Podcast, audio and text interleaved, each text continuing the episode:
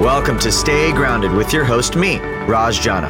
I'm the founder of Java Press Coffee Company, and my life changed after my mentor died with three months left until retirement. That experience inspired me to start a personal journey to discover how we can all live a purpose-driven and meaningful life starting today.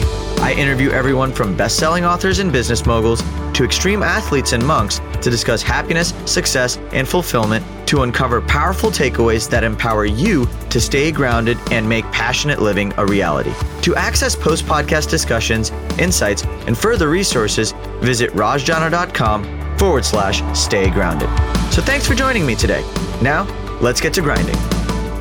Hello, everyone, and welcome to this week's episode of Stay Grounded. Hope you guys are all having a phenomenal start to your week. This week's guest is Mister Logan Christopher. Now, if that name sounds familiar, it's because Logan is actually the first guest that is coming back on the show.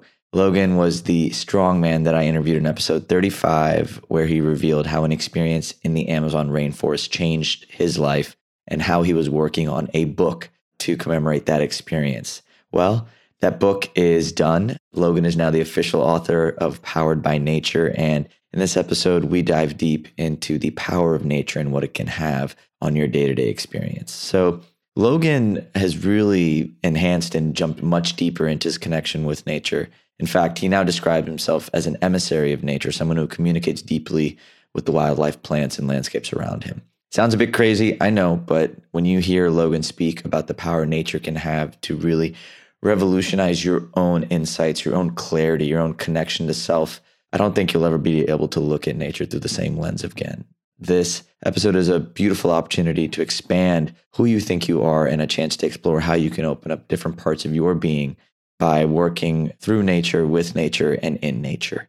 So it's a beautiful conversation, and Logan is one of my favorite people to sit down and go down the rabbit hole with. So I hope you guys really appreciate and take in everything that Logan's sharing here. Uh, it really is amazing what can happen when we reconnect with nature. I find myself, I'm a beach baby and I love being by the water. Every time I feel like I'm in my head or being too quote unquote brainy, I step out to the water and I find myself getting all sorts of clarity around what's important to me and how I'm going to go get it. So if you've had any type of experience like that in nature yourself, then you're really going to resonate with a lot of the things that Logan speaks about. And if you haven't really experienced nature to its fullest capacity, I hope this episode inspires you to get out there and really learn how you can become one with Mother Nature and how that can create a fulfilling, grounded life.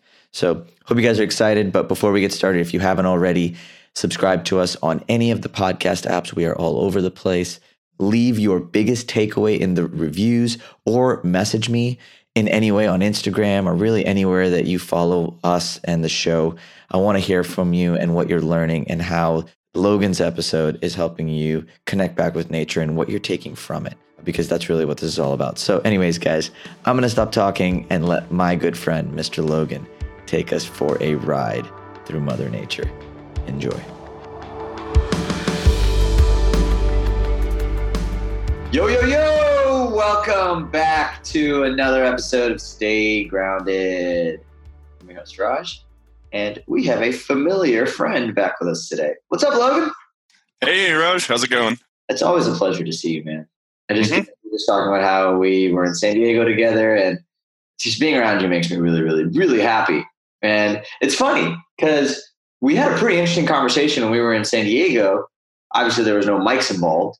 Usually there needs to be a mic involved around us when we're having conversations. I just think that needs to be a golden rule now moving forward. But uh, we had a great conversation, and then I was reminded that we'd be having a recorded conversation literally the week after. Mm-hmm. So really excited about this, man. Yeah, I believe that conversation was on gratitude, at least part of it. Part of it was on gratitude. Uh, so I think uh, that's a great segue actually into what I'd love to talk to you about now. So first question I have for you, Logan. So let's let's stem from gratitude and appreciation. I remember in our last episode, we talked a lot about your journeys in the rainforests and a lot of the work that you're that that that's spurred from there, the book you're writing, and I think it's finished actually. So I'd love to yep, dive into that. It's finished, it's out there, and people are starting to love it. Yeah, so we'll, we'll dive into that a little later. But just in general, how did that experience change your appreciation for nature as a whole? It increased it. I'll, I'll start with that. It really, as a kid growing up, uh, you know, I probably went camping maybe twice or something. Uh, even though my parents were hippies, they had kind of dropped all that by the time I was being raised. I'm the third of three kids. And so we were really standard American life in, in many, many different ways. So we weren't really involved in nature. I can't really remember that being a big part of my upbringing in any way. So this journey for me, you know, turning into an emissary of nature, which for those that listened to the previous podcast, that was the message that came out of going down to the Amazon rainforest. It has been a journey of like starting from ground zero for me. Like, how do you get in touch with this nature and kind of really have this gratitude and appreciation for it?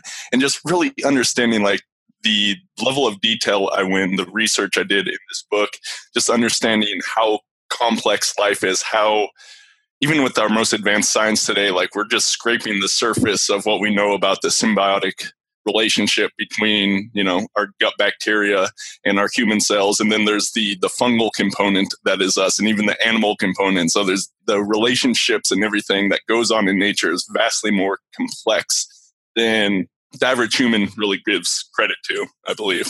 So yeah, just being able to look at nature in awe, I think is a powerful, powerful thing, and something that if people did more often, it would serve them well. How would it serve them well?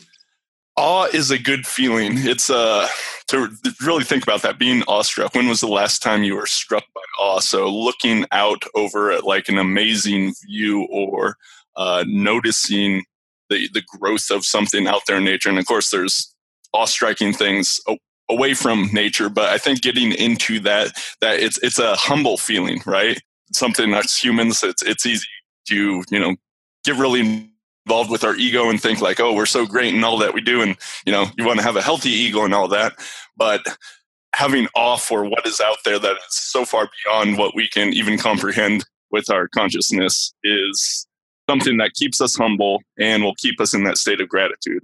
I think it's an important distinction. I mean, I always feel like every time I go into nature, whether it's the mountains or especially the mountains, if I go into the mountains and I witness just how vast, just how much there is, you almost get grounded in it. And for lack, lack of a better word on this podcast, you just get, you, you get brought back to almost mm-hmm. a reminder of even your place in in nature, or like your true role. How has your time in nature helped you define your roles as a human in the other parts of your life, whether it's as a father or as a businessman or as a writer? I mean, how has how has your time in nature helped you craft that identity? I'll answer your question. First, I want to address something. You said you have like this special affinity for the mountains. For me, I, I feel, although I love all different aspects of nature, like I seem to have a special affinity for the forest. And in most people I've talked to, there seems to be like one geography, terrain of nature that... I wanted to say real quick, my in, in that context, my yeah. affinity is actually the oceans. The ocean, yeah. Yeah, so I'm a, I'm a water baby through and through. I was just using the mountains as an example right. of how I feel vastly. But I guess I feel the same way with the ocean too. Like, I mean, when I look at the ocean... The ocean's vast. The ocean's pretty damn vast. Like, I remember I was in Hawaii, uh, in Maui a little while ago. And when I was sitting there, I remember looking out at the oceans and I just felt like I could stare at the water and the waves crashing for literally like hours. Like I was just losing myself in it. And it was almost like this amazing reminder of life just continuously happening with or without me, which mm-hmm. goes back to the humbling force that we mentioned. Anyways, I didn't want to I just want to throw that in, but forest, continue, my friend. Right. So, yeah, uh, and of course, it's not like, oh, I love forest, but I don't like the hills or anything like that. There, there's different things you can grasp from different terrains. But, yeah, people do tend to have one or more special affinities to these different things. So, for me personally, I mean, this is why, well, I did move further up in the mountains, but uh, for quite a few number of years, like, I really like going to the forest more than, say, the the beach. For me, that suits me real well. So, back to the question, like, how has this affected other areas of my life? The research is saying if you spend time in nature, it doesn't really matter what type of nature, but you're going to lower your stress levels, basically going to increase your ability to think uh, creatively. You're going to support your mood in a varied ways. Basically, just being in nature makes you better, makes you healthier. And it really does come down to that across all these different measurements that they're looking at. So nature is doing something for us. And there's specifics about that. For instance, in in the forest or in different areas where there's plants, there's going to be the phytoncides or the essential oils of these plants coming up. And then those components are in the air. We're breathing those in, and those can be, you know, antiviral, antibacterial. I've heard it said that the air in a birch forest is cleaner than the air you'll find in a hospital, right? Because you have these components in there, which are, you know, stress lowering, all these different effects from them. But then you also have the sensory stimulation. Uh, we humans have been conditioned really to think in like linear lines and think of geometry and whatnot. But the complexity that we see here is working in frequencies and differences that stimulate our senses in a way that's going to actually make those senses better. So, for instance, a lot of people uh, become nearsighted. They can see near, they can't see far. And that's been associated with just being indoors all the time.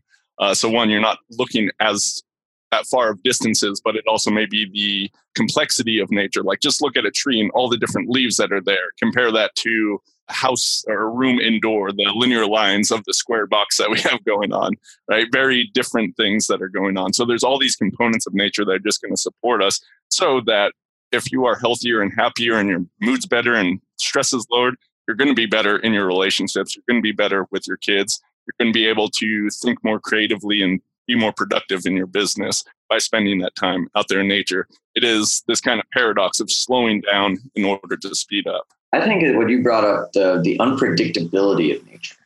Like, mm-hmm. like you're right. Like when we live in a home, we're living in a very square, rectangular, very geometric shape. And generally speaking, those geometric shapes don't show up in nature. Mm-hmm. So it's, it's a really interesting point for me. When you spend time in nature, you're essentially getting used to the, to the uncertainty. Uh, you're all, it's not even getting used to, you're getting reminded. I think that's how I've always felt. Whenever I walk in nature, I just feel reminded of something. And I don't know, honestly, a lot of times, I don't even know what that thing is. Mm-hmm. I'll just be in nature, but I'll be reminded of like some feeling or some sense of connection or purpose, or maybe like a synaptic draw between two different parts of my life. Like I'll just, I'll, I'll think in different ways. And I think that's so important. Now, you mentioned something that was actually pretty intriguing for me. So if people have different affinities, like let's say I have an affinity for the water, you have an affinity for the forest, should we be infusing our lives with, like you said, essential oils in particular, or nutrients or different things? Like, should we be infusing our diets and our day-to-day activities with herbs, essential oils, and different things that are aligned with our affinity? Is that something that's real? Yeah, one way you can think about it is, you know, we're using this term nature, which is this very nebulous term, like all of the earth, everything essentially is nature, right? But we can break it down and think about it in smaller things. So the ocean or the mountains, or you could think of even a, a certain plant, like uh, out in my yard, I have an elder tree growing. So with these different parts of nature, you can have relationships with them, just like you and I have a relationship, right? A very good relationship that we both appreciate. So it can be the same way with nature. And this can be, yeah, you want to go out to the ocean in order to, you know, spend more time with it, establish that and grow that relationship. And different ways you could do it, like taking some sand back from the beach and having that. And that will be a physical object that can kind of bring you back to that state if you need that grounding or something like that. And people will do this. They go up to the mountains and they'll take a special stone from there, which is part of that mountain, and they'll keep that with them. There are all different ways you can do this. So at my office, one of the things that's good for the air supply is to bring the essential oils in, and you can use a diffuser and have that running. And that's going to be cycling these molecules through the air. So it's going to, once again, support your mood, enhance your productivity, keep you healthier in doing that, as opposed to the off-gassing chemicals from carpets and furniture and kind of the normal stuff that's inside in our indoor air. Can you describe how it feels for you when you're in a forest? There's not like one feeling, I would say.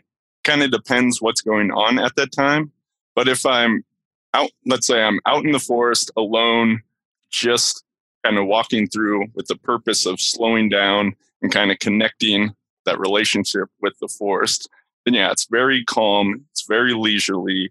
It is childlike in a way, right? It's, it's much more playful and open as opposed to and this adult thing of like, oh, I got shit to do. Let's move on and do this. And, you know, what as a business person tends to be my predominant mindset much of the time. So it's, it's, yeah, I'd say more open, more experiential, happier, playful. Those are some of the words I'd use to describe it, and relaxed, of course. How do people make time? I guess like, you know, for me, like I, I just moved to Austin, mm-hmm. and I live in a part of the city that has a lot of nature, but like I'm always working. Like I always get myself working and I always keep myself going. And I never actually intentionally make the time to go for walks or for, to be around nature.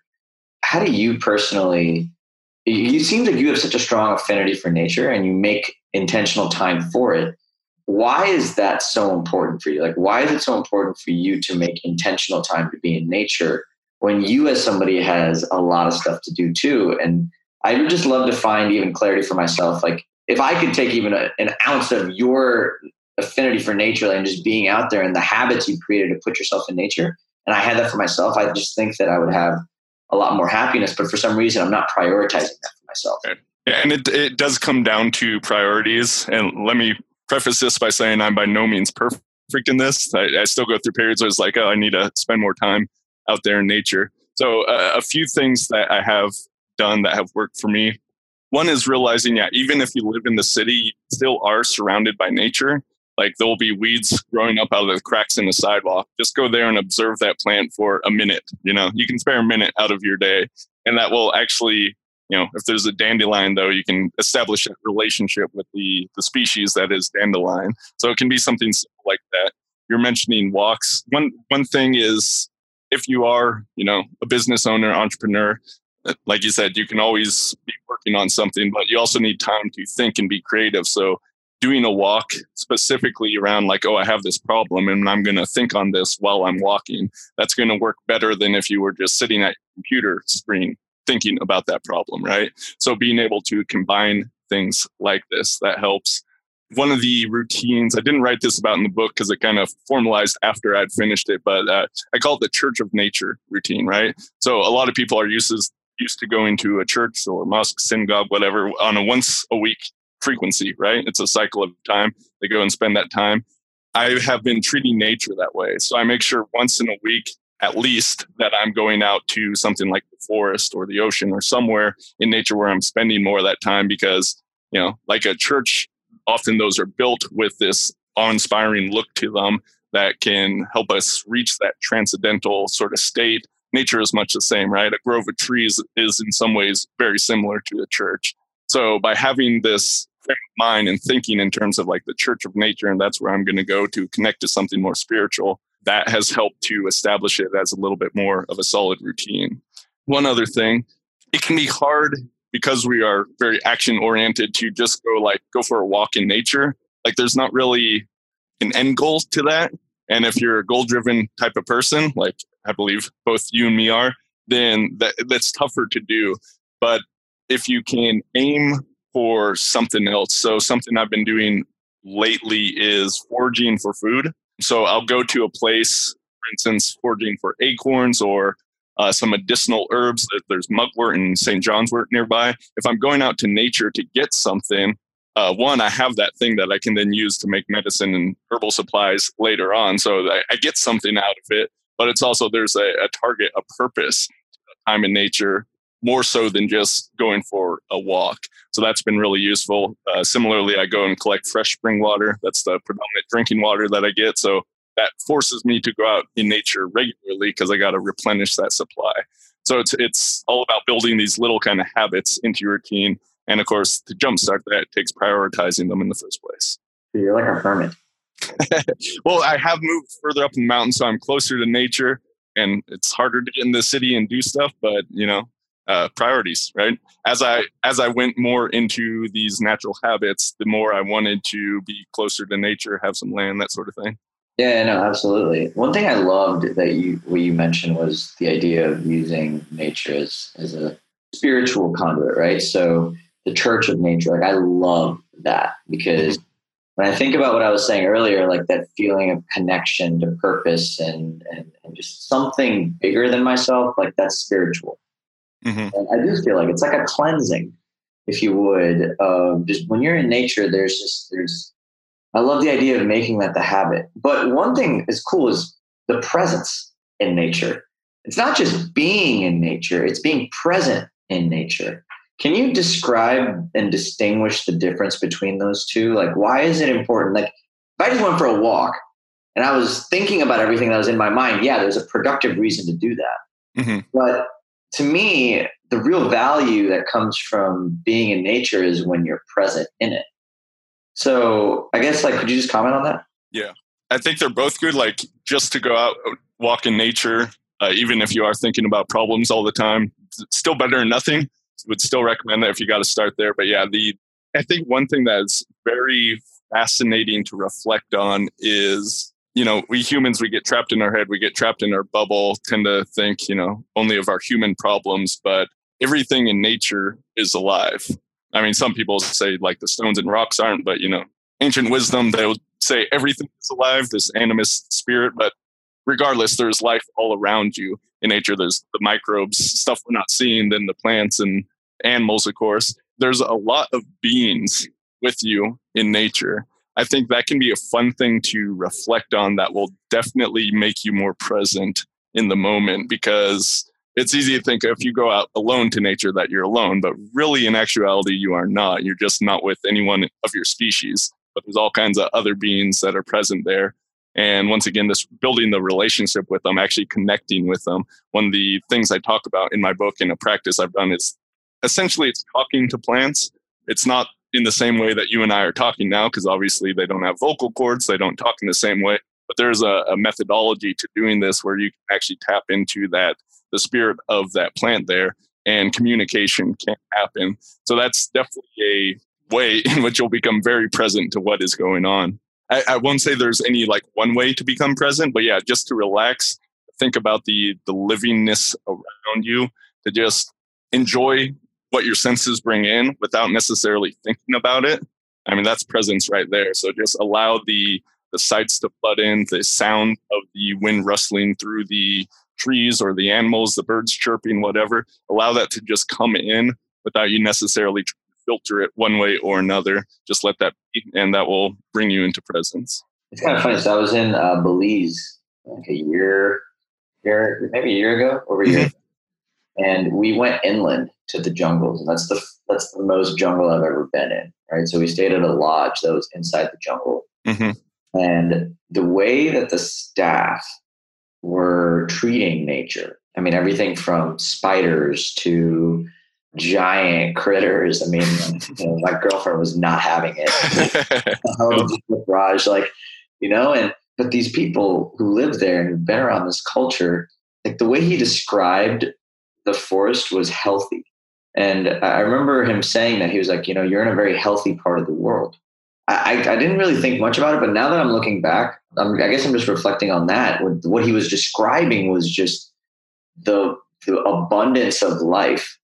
And being present to the abundance of life around you, whether you can see it, whether you can hear it, whether you can smell it, it's just something you can feel. And it's not something you can think. Why can't you think your way through nature? Are your thoughts not, because your thoughts are still a part of you, right? So like, why don't your thoughts have any utility when it comes to experiencing nature? So the rational mind is obviously a very useful tool. But we have the like the dominant worldview has enshrined this, you know, the scientific viewpoints, the, the only way of interacting with the world. Everything else is hogwash. But that doesn't seem accurate. There's greatness in the irrational. That would be one way to put it.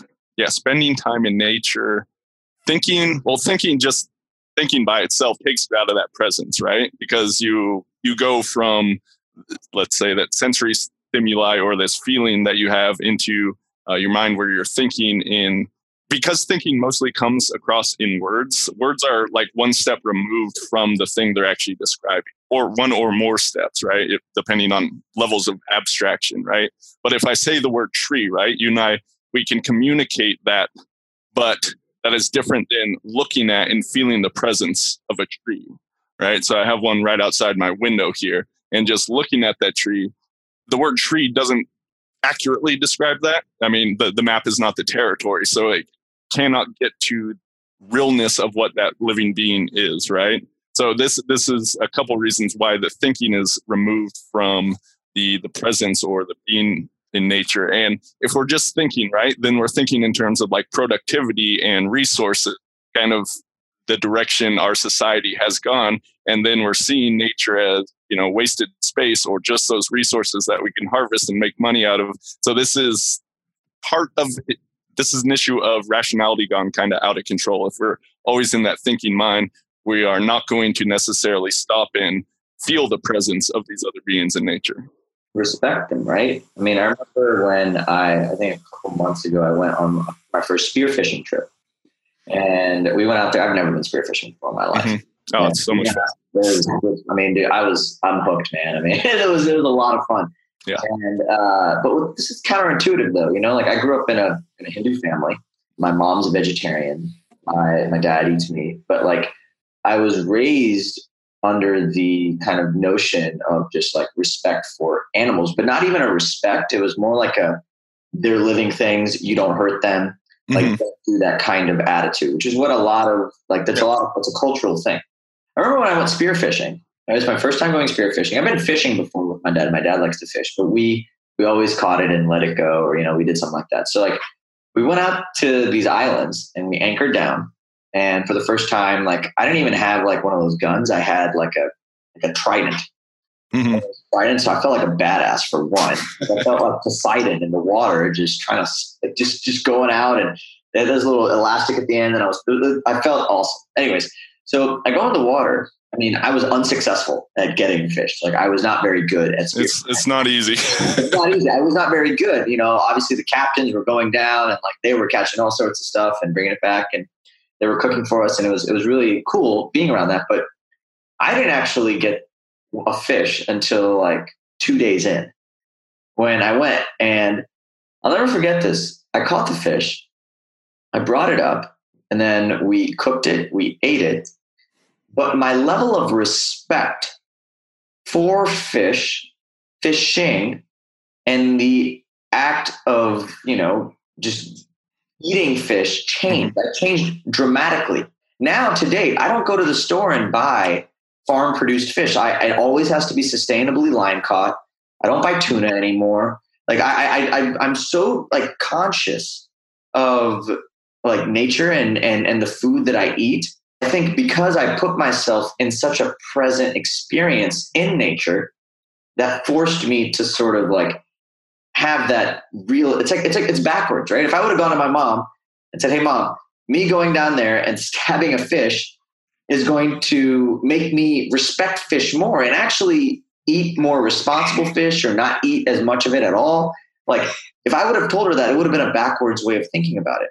Is it, so then I guess like when you think about just people who quote unquote respect nature, like when you say vegetarians, right? Or, or and, and you know, like I love vegetarians and vegans. My mom's a vegetarian. So anybody listening, if you're a vegetarian or vegan, do not take this as a stab against you. That's not what this is meant to be. But what I want to ask is like, why do you think people who are like, why do you think there are so many trains of thought when it comes to like our relationships with nature? Absolutely. It's a great question. And I, I definitely talk about this in the chapter on food. It was an interesting chapter to write for my book. And one of the things I say in there is like, because diet's a polarizing thing, right? So if really the, there, there's so many other aspects to health, but diet is given the kind of the, the only thing that most people focus on. It's not necessarily even the most important thing. It's definitely important, not denying that. So the, the reason why there are ten thousand different diets out there is because most people do not have experience with food.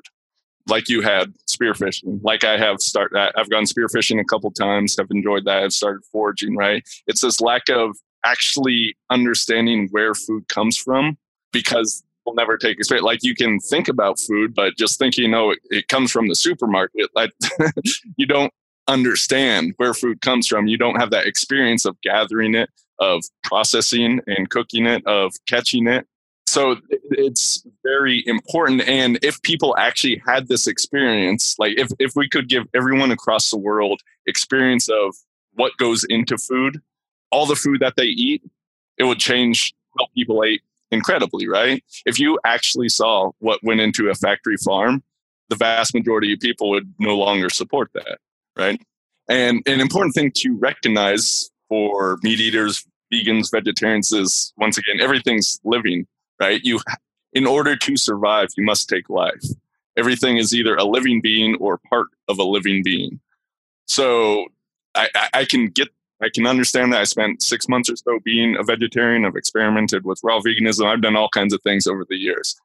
Understanding that, yeah, you must take life in order to live is a very important thing. So uh, whether you are spearing a fish and then eating that yourself, or you're having a salad, that's coming from living beings. Once you've established a relationship with a few plants, then it's like, well, those are living too. So what's the what's the big difference between them? That's my personal viewpoint. And much like you, I feel that getting this closer connection to the food, that would automatically restore health to people, because it's only by having it layers and layers of production and industry removed that we're able to have the types of foods that we have today. Absolutely. I mean, population has created the problem, right? Like it's not, this wasn't something that we naturally incline towards to be so far removed from food. I mean, there's just too many people and not enough resources. It's created a set of circumstances that have to be met through the systems we have today.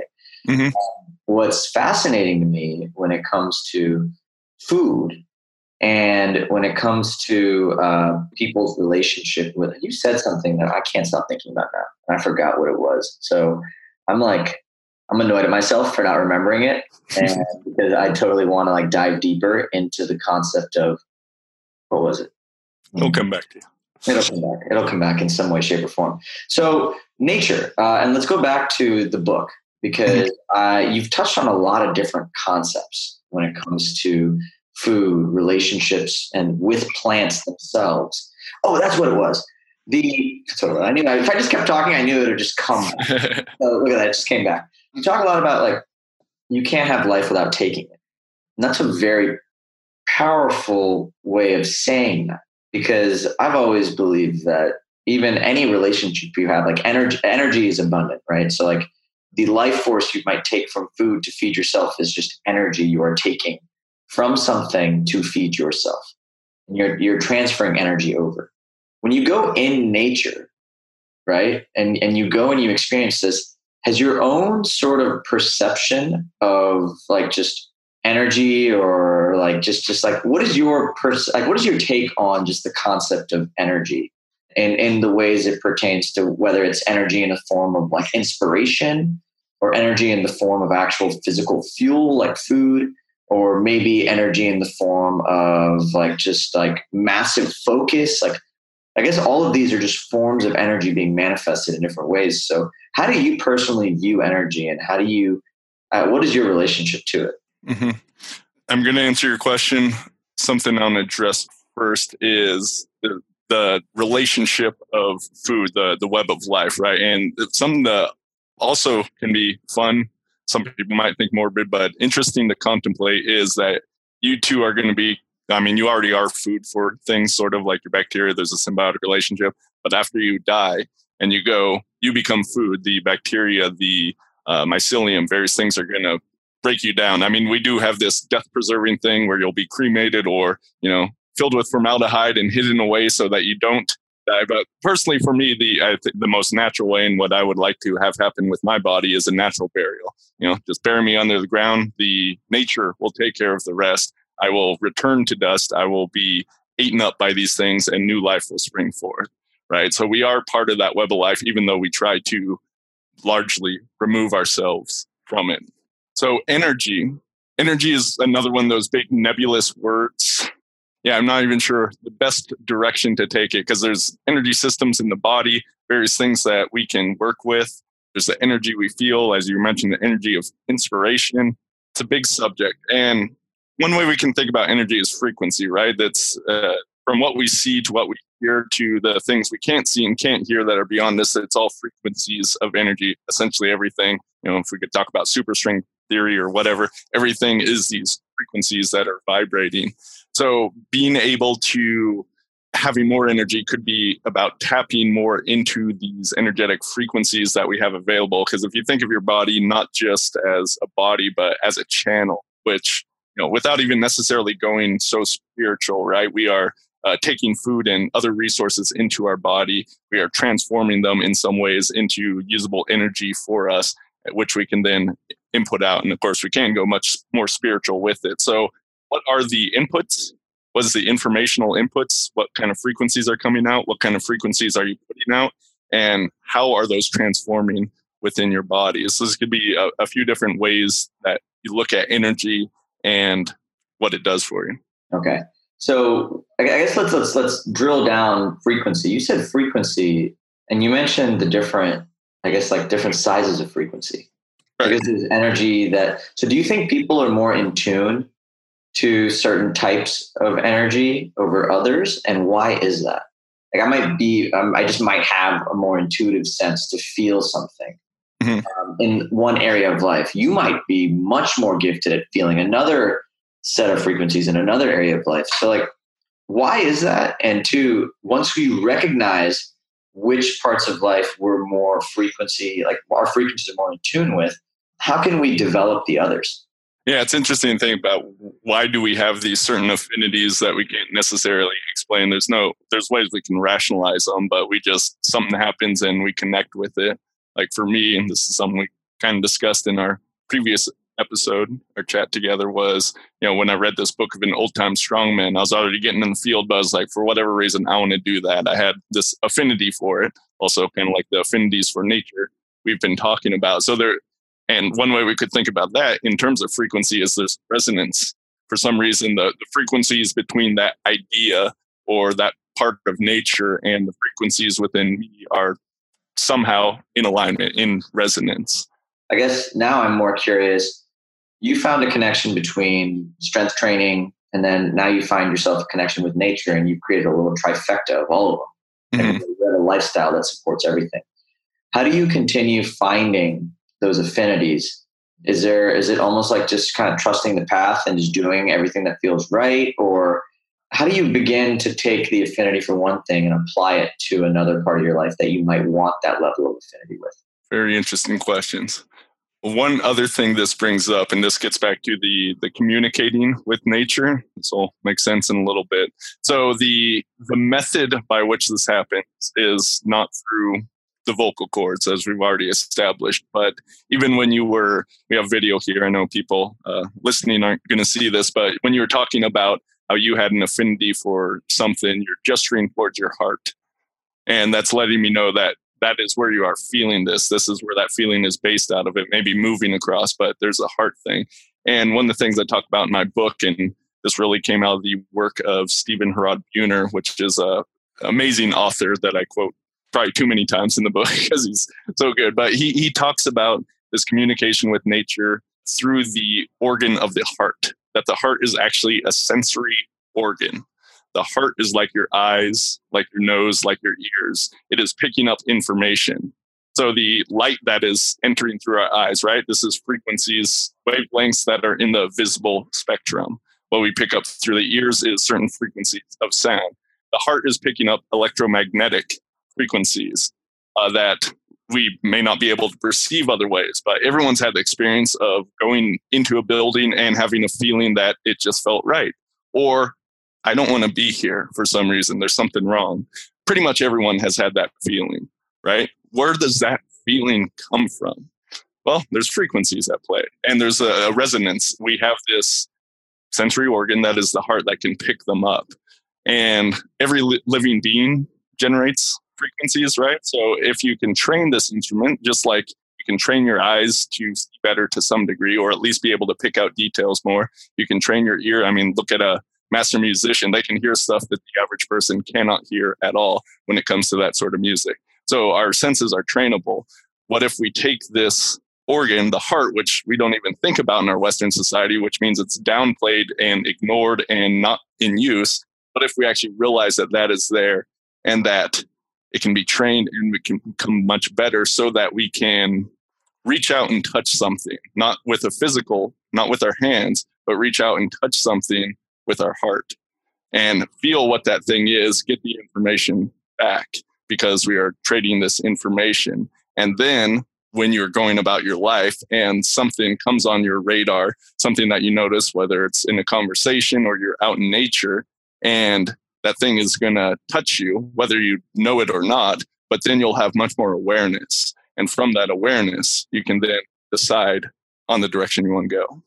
Dude, that's a brilliant answer. How do you, how does one actually practice that muscle of the heart? I mean, mm-hmm. conventional ways like trusting and being vulnerable and removing the layers of pain or suffering that you might have experienced. But it's interesting. I mean, I'm, that's really interesting you said that. I was having a conversation with a friend of mine a couple of weeks ago, and we were talking about this Buddhist philosophy. I'm not going to, don't quote me on this. I'm not saying this. I'm just what I heard or what I understood. Apparently, there's something in the Buddhist philosophy that talks about how thoughts originate in the heart. So they originate in the heart. So it's like a prickling, or if you feel something, that's your body thinking before your mind does. And then your mind chooses to process that information and yeah. do what it will with it. Absolutely. This is like scientifically demonstrated. The heart is sending more information to the brain than vice versa. In our Western society, we are brain-centric. We think the brain is everything. Like people think that consciousness lies in the brain. Obviously, that's it's a part of it, but I don't agree that that's the same thing. They haven't been able to explain it as such. And we think everything originates. Everything that's important is really the brain. But you look at ancient cultures, so many of them would ask, like, where are you centered? Where is your mind? And they would point to the heart, right? Because this, it really is a lot more is going on here than most of us give credit to. The average viewpoint is that the heart merely pumps the blood. And actually, that's not even true. The heart does have this pumping action, but there's no physically possible way that it could pump the blood throughout your body into these capillaries that are one cell thick all across your body uh, just by this action. The, the whole circulatory system essentially pumps itself. There's this other action going on. So we do not understand. I mean, the the heart also produces hormones that then are acting on the rest of the body as well. The heart does vastly more than we recognize. So yeah, I, I think that using the word think, right? But if we were based in the heart, if we were centered in here, one, we'd have more presence. One, we'd be able to connect to nature as well as any sort of other thing, but it would lead to a radically different worldview and lifestyle. Really be based in the heart rather than in the head. How do you bring yourself back to your heart personally? Breathing can be one thing. Actually, like feeling, I feel an internal sensation of kind of a sinking down. It's a more grounded feeling, but also centering, right? So it's it's moving towards the center into the heart. Actually, like physically touching, because I'm a kinesthetic person, like touching over the the breastplate where the heart is, that can help me to get in touch, to notice it, to slow down. And then what I was talking about before, as far as, you know, what what's the purpose, just to get in touch with the heart or to do something with the heart. So then I may reach out and, you know, touch something, like feel into our conversation, for instance, right here with the heart. I can do that and notice what is going on with it, which is very different than thinking about our conversation going on here. Right, right, right. So I guess presence is kind of the tool that you use to activate the heart muscle, like, or the powers of the heart that are beyond pumping blood or all the conventional, like the conventional, like when you're staying present, you aren't thinking with your brain, you're thinking with your heart. Mm-hmm. And one of the things I describe in my book is kind of a step-by-step, somewhat step-by-step process of talking to a plant. How do you actually use this? So this involves some of the things said, slowing down. So one thing about the whole plant world, all of nature, pretty much, besides some animals that are, you know, have shorter lifespans, but we we humans move pretty fast, right? Especially compared to a tree, right? Trees are moving. They're they're pumping. They got circulatory systems. They're growing. All kinds of things are happening. They're absorbing nutrition from the light, the sun, and the, the ground. They have interactions with other plant material and with the mycelial networks. There's a lot of stuff going on. We just don't see it. To slow down to the level of a tree, that takes presence. That takes sinking into a deep feeling. That takes relaxation.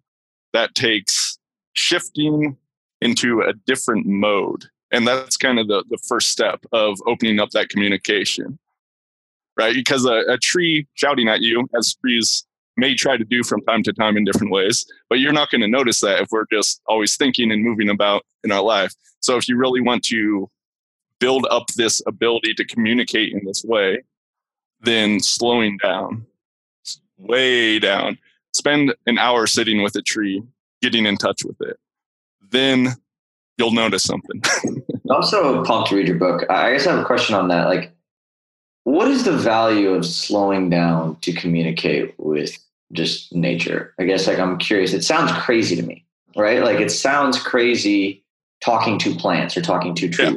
Oh, I recognize that. I mean, I was I was skeptical of all this stuff, but you know, it's just kind of where life led me. Right, right, right. So, but I'm, but I'm, I'm intrigued, and I'm, I'm actually very interested. So, like, mm-hmm. What is the value of doing that? I share a couple of stories in my book. Uh, one is experiences in talking to wild rose. I, I'll say read the book. I do much better justice to them there. But uh, experience with wild rose, which was my craziest experience in talking to a plant. Some of the stuff that occurred with that was, I mean, this is like psychedelic level type of stuff, but I was not on any psychedelics there. That kind of transformed my heart and what I was able to do with it in a big way. Then other experiences, I mean, there's ways of just talking to plants. Different species will, you'll have different relationships, right? Just like you do with people. Some people are your friends, some people aren't your friends.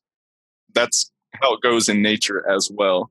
Uh, I, I worked with the redwood trees for uh, quite some time, and that gave me some business ideas. So spending time talking to a tree and getting some wisdom downloaded that actually steered how I was doing things in the human world, essentially.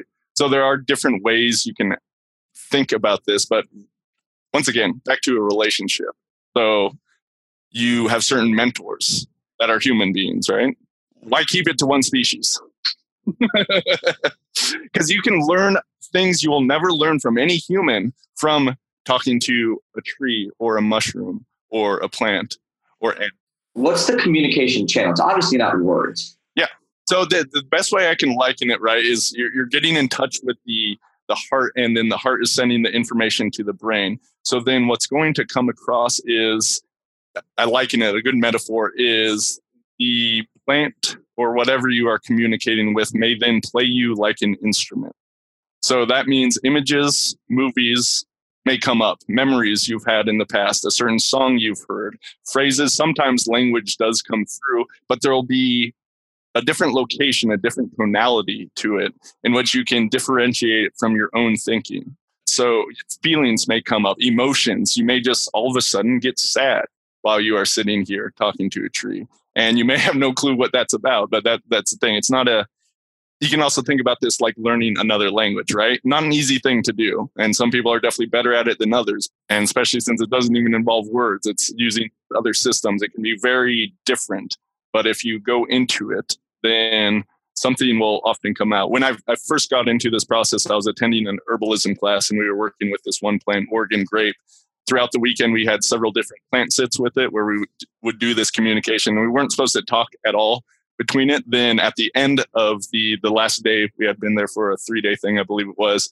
We all started sharing our experiences, and then we started learning the plant. Like, most of the people hadn't ever interacted with this plant before. And it was interesting to see the common threads that were coming up, meaning that something was actually coming through. It wasn't just coincidence that people are having very similar experiences or, or sensations that came about working with this plant. So that was my introduction to it, into it. And I was like, okay, sounds interesting. I'll try this some more. And yeah, it's it's a very fascinating process. I think uh, just to what clarified it for me here, uh, and for anyone listening, when I heard talking tree, I guess I just had this idea of somebody literally just like having, hey, tree, how you doing? Like just having a conversation with a tree. Yep. And it sounded absolutely crazy to me. Mm-hmm. But when you described being in nature and the thoughts that might come up for me or the feelings that might come up for me, I never associated that with nature communicating. That's the thing. People think they are thinking all the time. Well, one, most of our thoughts are repetitive, right? So it's not even any sort of new thinking. But there are times when...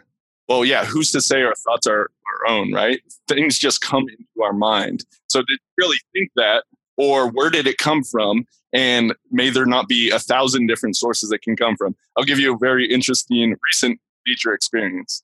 I'm wandering through the woods. This is an area where I uh, get my spring water often. I'm wandering through and there's redwoods around, and there's this what's called redwood sorrel. It's this little sour grass-like plant. It, it looks like a clover, a three-leaf clover, right? So I'm looking at that and I'm thinking, hmm, I wonder if there's that same mutation occurred where there's a four-leaf version of that plant. And literally two seconds later, I see a four-leaf redwood sorrel sitting there. So how did this happen, right? This is a synchronicity between my thinking and it reflected in reality right then and there. Was there some sort of communication from the plant letting me know that it happened before it happened that initiated the thinking in the first place? Did somehow my thoughts create and change reality right there? Like, what actually went on? There was some sort of communication going on that led to this very crazy event. Like, the chances that you, you can't put probabilities on that, because I've interacted with redwood sorrel a lot. I've never seen a four-leaf version before. So what was actually going on during that? My best guess would be there was, I was in this, this open, relaxed, present state because I had been walking in the forest for at least half an hour or something. So I was in this very open, receptive state, and this was coming up, and somehow I start thinking about it. This led to that communication to see it right then and there. Very interesting to think about, but I think that kind of shows that, yeah, our thoughts may not be our own. So when you are out in nature, I mean, this is where the whole emissary of nature thing came too. I had this message from the forest. The shaman kind of perceived that in the first place, but it, it was only by being in that, the presence of nature there at that moment, that that message would come forth.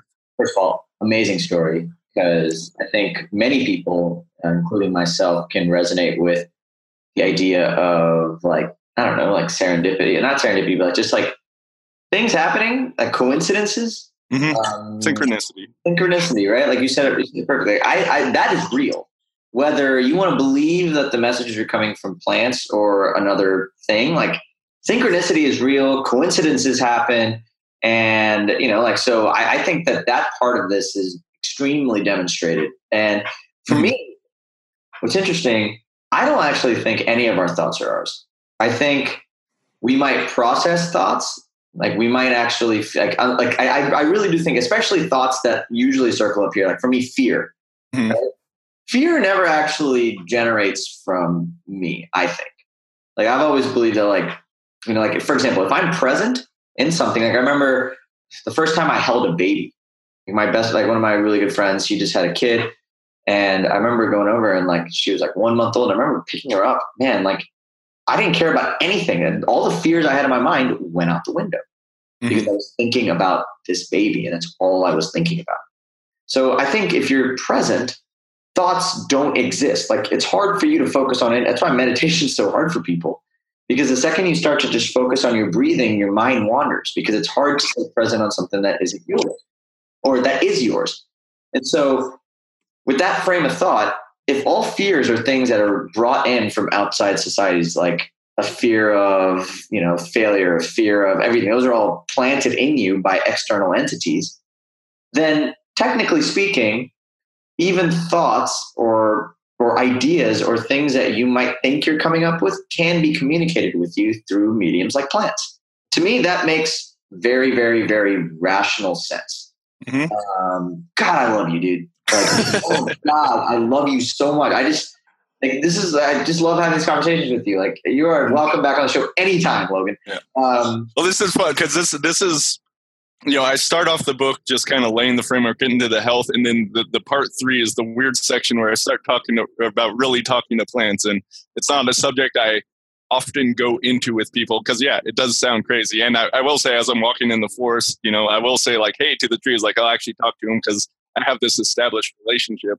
And it's not just the words, but, you know, this, this feeling, uh, this, this movement that goes, and I will get messages back it, it, from establishing this. It, it doesn't necessarily have to take an hour long process in there. It's, it, it's been interesting to watch that unfold. And I, I, I think I'm still very much a beginner in this, but it's a beginner in a thing that almost no one has experience in. So that puts me as having a lot more experience than most people. Well, Logan, one thing I, I admire about you is just your open-mindedness, man. I just love the open-minded, inquisitive nature that you, you have. And I think there's a whole other podcast on just how to have that. That alone can help people not only stay grounded, but just create amazing lives by letting their curiosity be the guide for them. But all right, tell me more about the book. So you, we've talked bits and pieces about it. Where do we find it? Obviously, we're going to put the sh- put it in the show notes, guys, so you don't have to frantically take notes. But where can we find it? How do we get access to it? Yada, yada, yada. So the, the best place to go is powered by nature book dot com, powered by nature book dot com. So we have a special offer for you there. Um, like you can find the book on Amazon, but if you buy it through the website there, uh, one, it's discounted, so twenty dollars plus shipping and handling. But then we're giving a thirty dollars gift card for Lost Empire Herbs, which we didn't even dive into the herbs at all here, but uh, I run a herbal supplement company. So herbs are one of the other part of nature, another part of our natural diet that always has been, that has not, uh, that we have largely gotten away from. That's kind of the theme, right? Our, we have gotten away from a lot of old natural things that work really well. So trying to bring them back. So you get a thirty dollars gift card, which is more than you pay for the book. Uh, so it's a pretty good deal. So you can try out the herbs. And then a uh, really cool thing we're doing too is for every book sold, we're saving two acres of the Amazon rainforest down in Peru. So, you know, you win, I win, nature wins. Like it's win, win, win. And that's the best thing to do. So that's that full details, a lot more about the book, everything that's inside of it and whatnot. That's at powered by nature book dot com. Beautiful. I love it, man. Well, I will be picking it up because uh, now I have to read it. Um, and so uh, so I'll be picking it up, guys. Definitely go check it out. And uh, we'll have all of Logan's contact information below, too, including his social security number, passport, everything. You can see it around everywhere. But uh, no, Logan, I appreciate you being here, brother. Thank you so much for being back. I've already asked you this question before, but I will ask it again. And I'll probably give you a different answer. I think that's why I want to ask you again. So in the midst of everything you sort of experienced recently, or even just as you've grown into your own identity, how do you stay grounded? I stay grounded by routinely going out to nature. Couldn't have seen that one coming. And actually physically being grounded. I did mention it last time. I remember the question now. You know, when I can, kick the shoes off. So actually have skin to earth contact. That's a very important thing. That's good for your health, help support sleep, like everything they look at with that science, like it's supporting thyroid hormone, it's lowering stress and inflammation, it lowers muscle soreness from workouts, it improves and regulates sleep. Like, yeah, so it's, it's a very simple and free thing anyone can do that will absolutely help them stay grounded. And doing it out in nature while you're getting, breathing the air, talking to trees, you're going to have a good time. We're throwing a party that I got to be a part of now. Um, anyways, brother, thank you so much for being here. I appreciate everything. Congratulations on the book, and I uh, can't wait to read it. But everybody, that is a wrap for this week's episode of Stay Grounded. I'm your host, Raj. This is your friend, Logan. And from us, stay grounded. Chanson. Thanks for joining us today on this episode of Stay Grounded. I hope you found this interview helpful as you create your own ways to live an extraordinary life. For more resources and support, please visit www.rajjana.com forward slash stay grounded to join the official Stay Grounded Facebook group, a place where aspiring life enthusiasts can connect and ignite passion for life together. My hope is that the positivity, content, resources, and support in this group will resonate with you on a deeper level. That what you hear in our podcast, read in our thoughtful posts, or learn in our courses will empower you to live with intention, uncover true purpose, and challenge the internal dialogues that stop you from being who you really want to be in your life. Again, thanks so much for joining us. Stay grounded.